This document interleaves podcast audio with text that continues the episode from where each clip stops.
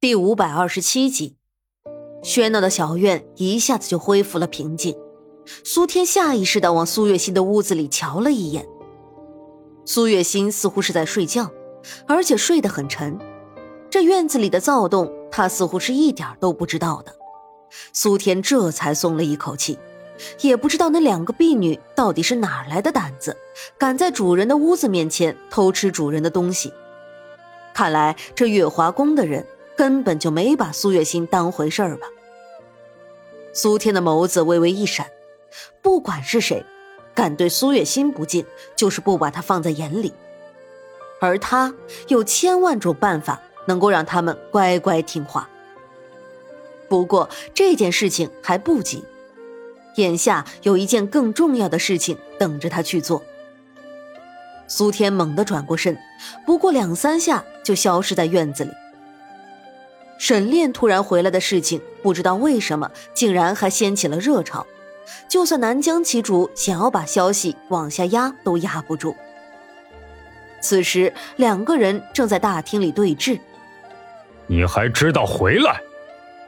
南疆旗主怒目横竖，对沈炼根本就没有好脸色。听说我的妻子在这儿，我是想带着她一起离开的。南疆旗主对沈炼没有好脸色，不见得沈炼就会逆来顺受。沈炼，你应该知道这里是哪儿吧？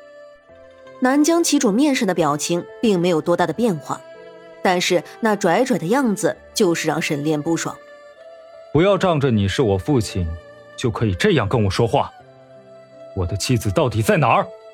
沈炼皱了皱眉，很是不屑。他嘛。自然是被朕留下了。南疆旗主对于这个不听话的儿子，并没有对苏天那么宽容，并且他看向沈炼的眸子里都是算计。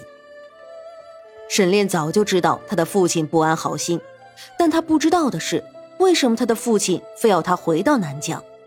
告诉我，他在哪儿？沈炼的面上已经是不耐烦了。你不会想要知道他在哪儿的。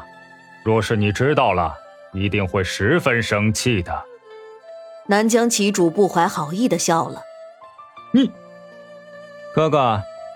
沈炼的话还没有说完，就被突然传来的一道声音打断了。苏天不知道什么时候出现在了大厅里。苏天。沈炼的面上划过一道欣喜之色。当初他要回到南疆的时候，就是苏天突然的出现了。他才拜托他帮他照顾苏月心，现在苏天出现在这里，就说明心儿的确是在这里的。哥哥，别来无恙啊！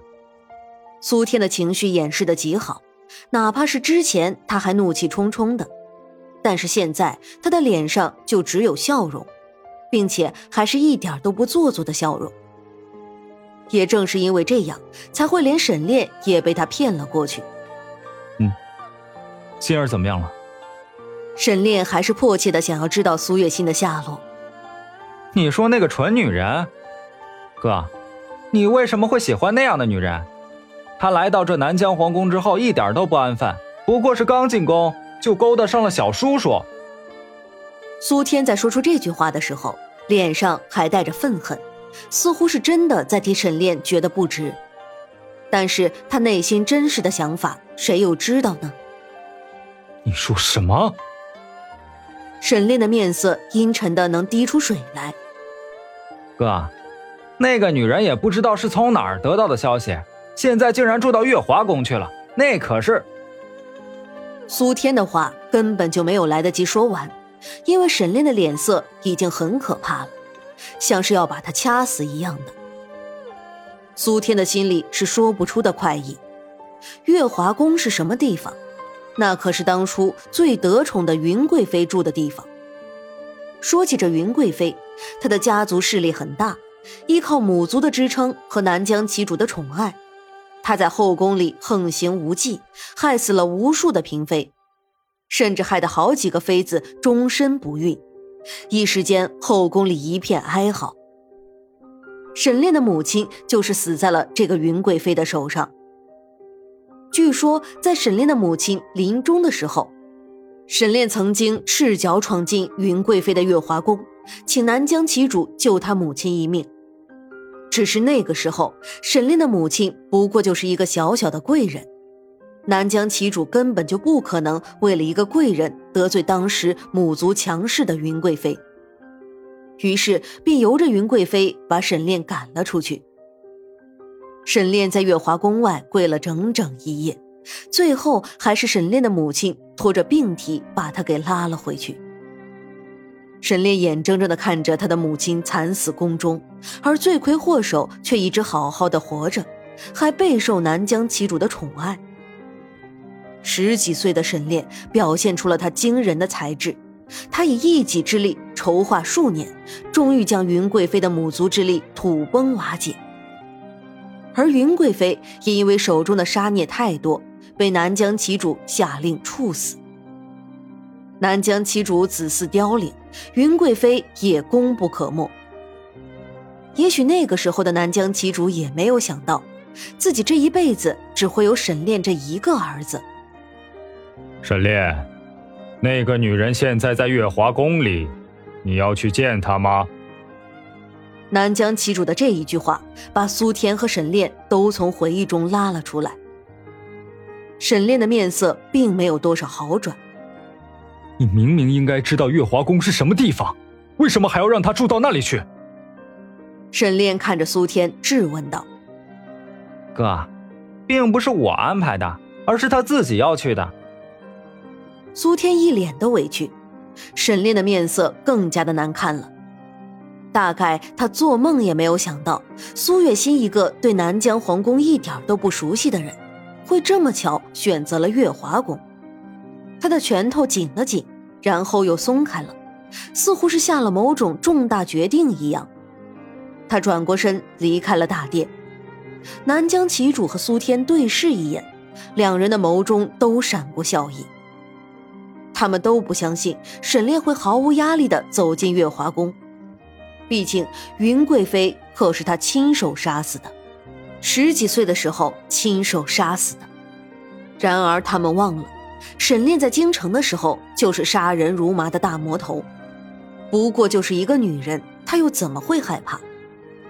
然而话是这样说，但当沈炼真的站在那外面的时候，往事就一幕幕全部浮现在了他的脑海里，让他想要忽视都不能。沈炼站在月华宫外徘徊，半天都没能进去。少主，请问你是有什么事吗？一名月华宫的婢女说着，面上还有一朵可疑的红晕。沈炼却是皱了皱眉：“这里面是不是住了一名女子？”虽然不喜欢这个女人的目光，但是想到苏月心，他还是问道：“是。”婢女没想到沈炼真的会回应她，激动的脸色更红了。“你去把他叫出来。”沈炼依旧是沉着一张脸。如果他不是顶着这样一副表情，恐怕那女子就要直接扑上来了。少主，二公子说过，没有他的允许是不能让那名夫人离开月华宫的。婢女顿时有些为难起来。你说什么？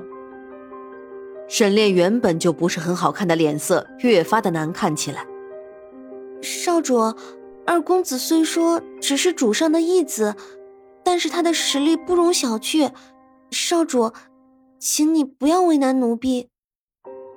那婢女开始有些后悔了，如果不是因为她想在沈炼的面前露露脸，也不会变成这个样子啊。我知道了。沈炼的脸色很臭，还真就被苏天和南疆旗主猜中了，他真的不愿意进去。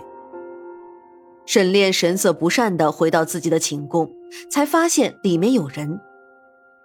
沈维也不知道为什么，总是对沈炼写的毛笔字很感兴趣，还必须要再添几笔。